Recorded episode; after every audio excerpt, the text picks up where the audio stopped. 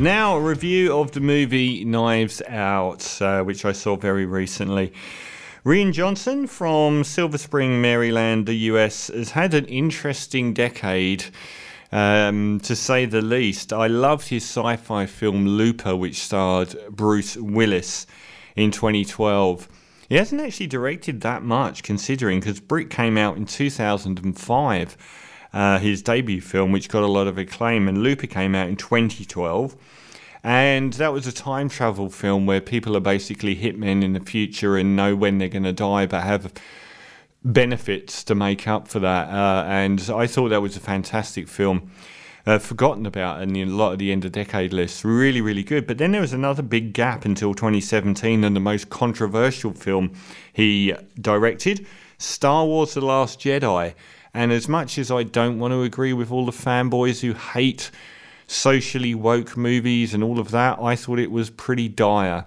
Um, I thought the writing was bad. I thought it led to bad acting. I thought the story was next to non existent. I didn't like the tone. I didn't like the use of legacy characters. So I don't care about whether or not a film is woke or whether or not it's got female characters or black characters. Um, I just thought it was by far, well, it wasn't the weakest of the Star Wars reboots because Solo was actually worse, but it was um, out of step and I didn't enjoy it at all. Um, I thought it looked beautiful and didn't have anything else going for it. So I thought um, he got a lot of stick about that, as much as anyone got the whole decade for any movie. And as much as I don't like those fanboys, I did agree that it was a very, I didn't like the film at all. So he came back last year with a film called Knives Out, which is um, a trope in movies that we just haven't had enough of recently, and which is one of the most continually screwed up tropes in movie history Agatha Christie. Now, Agatha Christie spent the last century as, I think, the best selling author of all time. And there were numerous movies made of her books and that's still going on a little bit. I think we had Girl on the Train um, last year or the year before to not much effect. And I saw recently a Hercule Poirot film by Kenneth Branagh, Murder on the Orient Express. I thought it was terrible. Um, and that to me was indicative of what people get wrong with Agatha Christie films. It was too stylized, it was too posh. The amount of attention given to the lead detective's ticks and eccentricities was a substitute for anything else. I thought Kenneth Branagh made a terrible Poirot. And um, it didn't really go anywhere. And uh, even though that had the Agatha Christie story, one of the most common screw ups they do is they make far too many twists um, and too many twists that don't really make sense and too many twists that show an artist not doing the one thing an artist has to do, which is make choices. It's almost like you've got five suspects, so let's make them all guilty at various points in the film. And I hate that. So when I saw the trailers for Knives Out, I didn't hold up much hope. It got great reviews, but so did The Last Jedi. Some reason I don't quite understand. Um, the the thing that I got from the trailer was that it was a zany, jokey film that had a cheesy, cringeable performance from Daniel Craig as this southern boiled detective with a very strong Kentucky fried accent. How wrong I was about this film. Normally, trailers are so accurate. I mean, I, there's 99% of the time, if a trailer's poor and I'm really struggling with that new Christopher Nolan film, I've got my initial feeling is it's going to be a $300 million disaster. Um, I didn't like the trailer for that at all. Um, this film centers on the classic trope. You've got a big country home, you've got a patriarch to a conniving family, a very rich man who's found dead, and all of his children have to gain from his passing. And the police arrive and go through the motions, and alongside them is a detective, a private detective, who, for some reason, never in real life, hey, when have you ever heard of this in real life, is allowed to be the person leading the investigation. Uh, in this case, it's uh, Christopher Plummer, I think, a very, very esteemed actor um, who plays the patriarch, who's a, a genius novelist who's made hundreds of millions of dollars and lives in this astonishing country home. Again, like Parasite, the home itself is one of the characters of the film. It's brilliantly conceived. Um, he's found dead on his 80th birthday. They come in in the morning and find he's slit his own throat. And of course, you know that isn't the end of the story at all. And the police find out very quickly that because of the blood splatter, it's virtually impossible that he didn't. Um, and they want to paint it as a suicide. And Daniel Craig is in the background while they interview each family member. And they've basically got a lot of um, family members that are initially very supportive and generous towards each other and all massively successful but peel away under the surface, and they're all people that have benefited from the largesse of their father. They're all people that had massive arguments over him in the days before the suicide, and um, it's basically the, the opening third is well, not even the opening third, the opening sort of fifth of the film is an individual, a brilliantly written uh, sequence where they interview each of the children.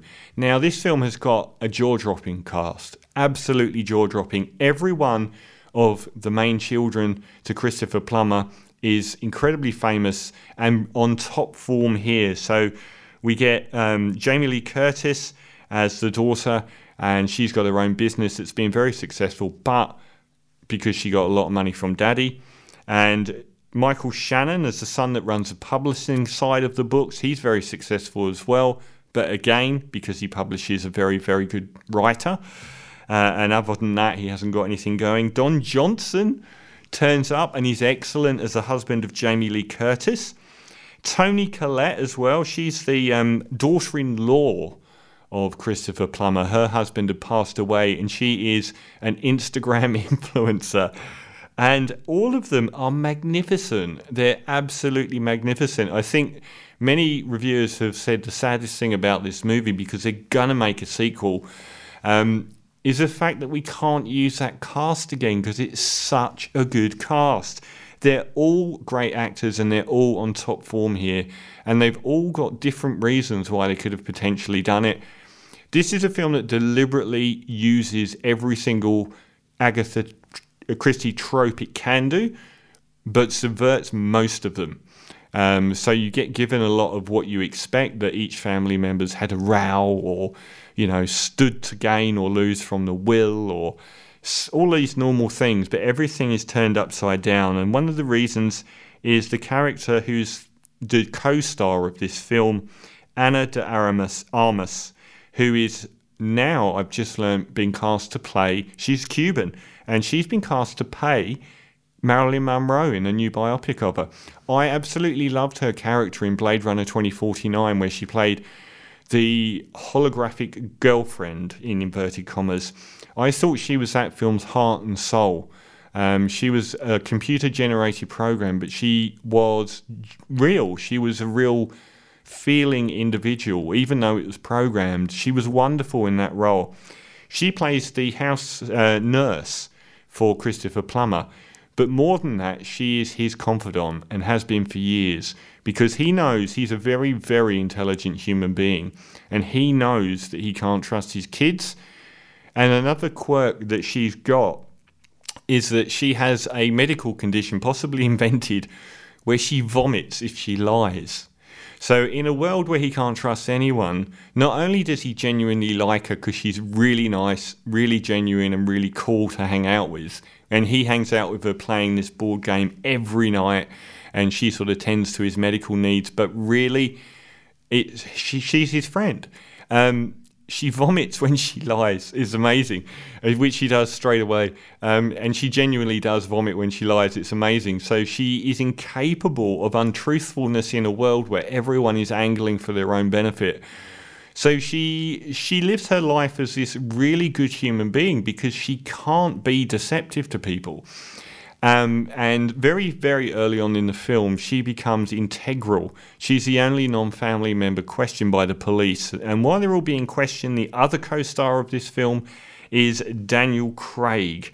And Daniel Craig plays Benoit, Benoit Blanc, who's from the South and who's a famous detective. And you could easily stuff up the creation of a new Poirot, and they've done an astonishing job to the point where he is now going to be in the star of the next film following on from this one. Like I said, it's a tragedy of biblical proportions that we can't have the whole cast back. But um, the character of Benoit Blanc, even though it's one of the most overdone in movie history, which is the, you know, quirky, eccentric detective, he does a wonderful job of that role. I won't give any more about the story away. Um, because you can't, because that's what the film is. It's a it's a suspense film where there's twists. So um, I'll just review what I thought about it. So basically, yeah, the um, the the police are investigating whether Christopher Plummer just slit his own throat, and obviously, you know that isn't the full story. Um, so from the then we pick apart the seams and we find out that the, the you know all of the family have been in various states of being cut off by Christopher Plummer's character. Um, it doesn't go where you think it's going to go at all. Um, I mentioned that the uh, nurse, played by Ana de Armas, is co lead with Daniel Craig. Daniel Craig comes into the movie very, very slowly at first before taking over completely. And once he does, he's sort of in control. But the whole time, his co lead is Ana de Armas' Marta Cabrera. Um, she's a lives in a very poor environment. Well, not a poor environment, just an ordinary one. In in, in contrast to the uh, incredible wealth of this family, um, and her mother's an illegal immigrant in America. So, like a lot of films now, it's got a lot of um, it. It pulls at the threads of the social discussion we're having about race, like Parasite did about class, about money, uh, about immigration. Um, it, it's it's got that bubbling away under the surface to a great extent. Now, after The Last Jedi was such a disaster, the thing that struck me most about this film is what a brilliant piece of writing this was. Um, it could have easily got a screenplay Oscar because the writing is absolutely pitch perfect. It is superb. The script is amazing, and the whole film is basically acting and and script and the actors are superb. Every single person is pitch perfect. Every single person brings their A game. The two leads, Daniel Craig and Ana de Armas, are even better than those characters. They're fully fleshed out and totally captivating and beguiling. And the things that this movie does correct, which uh, so many don't, is it doesn't overload the twists. The twists are surprising and it lands them it nails them. You could quibble here and there with the way that some of it happens, but compared to most Agatha Christie ripoffs, this is a massive cut above. Everything's handled brilliantly all the way through to the end. It's surprising all the way through to the end, and you are completely wed to the character of Marta Cabrera. And when he arrives, the Daniel Craig character as well, you are totally besotted by them and want to spend all the time in the world with them. And the family background is just wonderful as well. Um, everything about this film is pitch perfect. It's sheer class. I thought it would be too jokey and too zany from the trailer. It isn't. It's really actually quite restrained, and the character that Daniel Craig plays is brilliant. Far from just being a jokey accent with quirks, he's a really subdued, subtle character and he gently comes into things. He doesn't barnstorm around, he sort of gently pulls at threads until he reveals what he needs to, and he hides his intelligence quite well, and he's not overbearing about it at all. He's not like um, one of these characters that, like the Poirot character, that always knows everything that's going on. He doesn't, and that's to the film's strength. And the big twists when they happen are surprising. But most of all, they don't make films like this very often. It's sheer enjoyment. It's the kind of film I used to watch on TV when I was a kid. Um, it's just really enjoyable from start to finish. Um, it's wonderfully classy. It's very well directed and it's very well written and performed.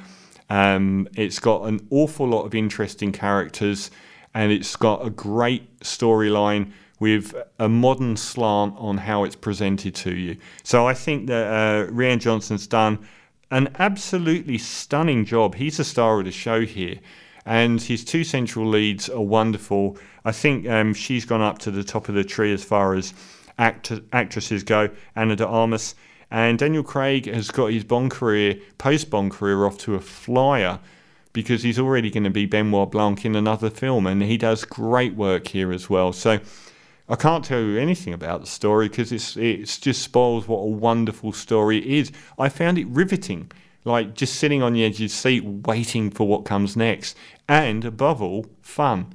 It's so fun. There's not really anything dark about it, nothing laboured, nothing sticks around too long.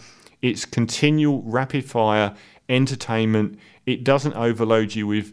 Do you know what I thought from the trailer? It might be like a Wes Anderson film, quirky and kooky, and it isn't. It's the opposite. It's it's actually quite straight laced, and the characters are all actually quite relatable. It's not like the Royal Tenenbaums where everyone's this eccentric person. They're all very relatable people. They seem like normal people acting how a normal person would act. So I loved it. I'm going to give Knives Out an 8.5 out of 10. I thought it was a wonderful film, sublime entertainment, really, really good. And we have witnessed the birth of uh, Daniel Craig's next character, Benoit Blanc, uh, a great detective for the age. Uh, this is from an album I was going to feature called Conspiracy by J Hus, the UK rapper. Might contain swearing, and this is.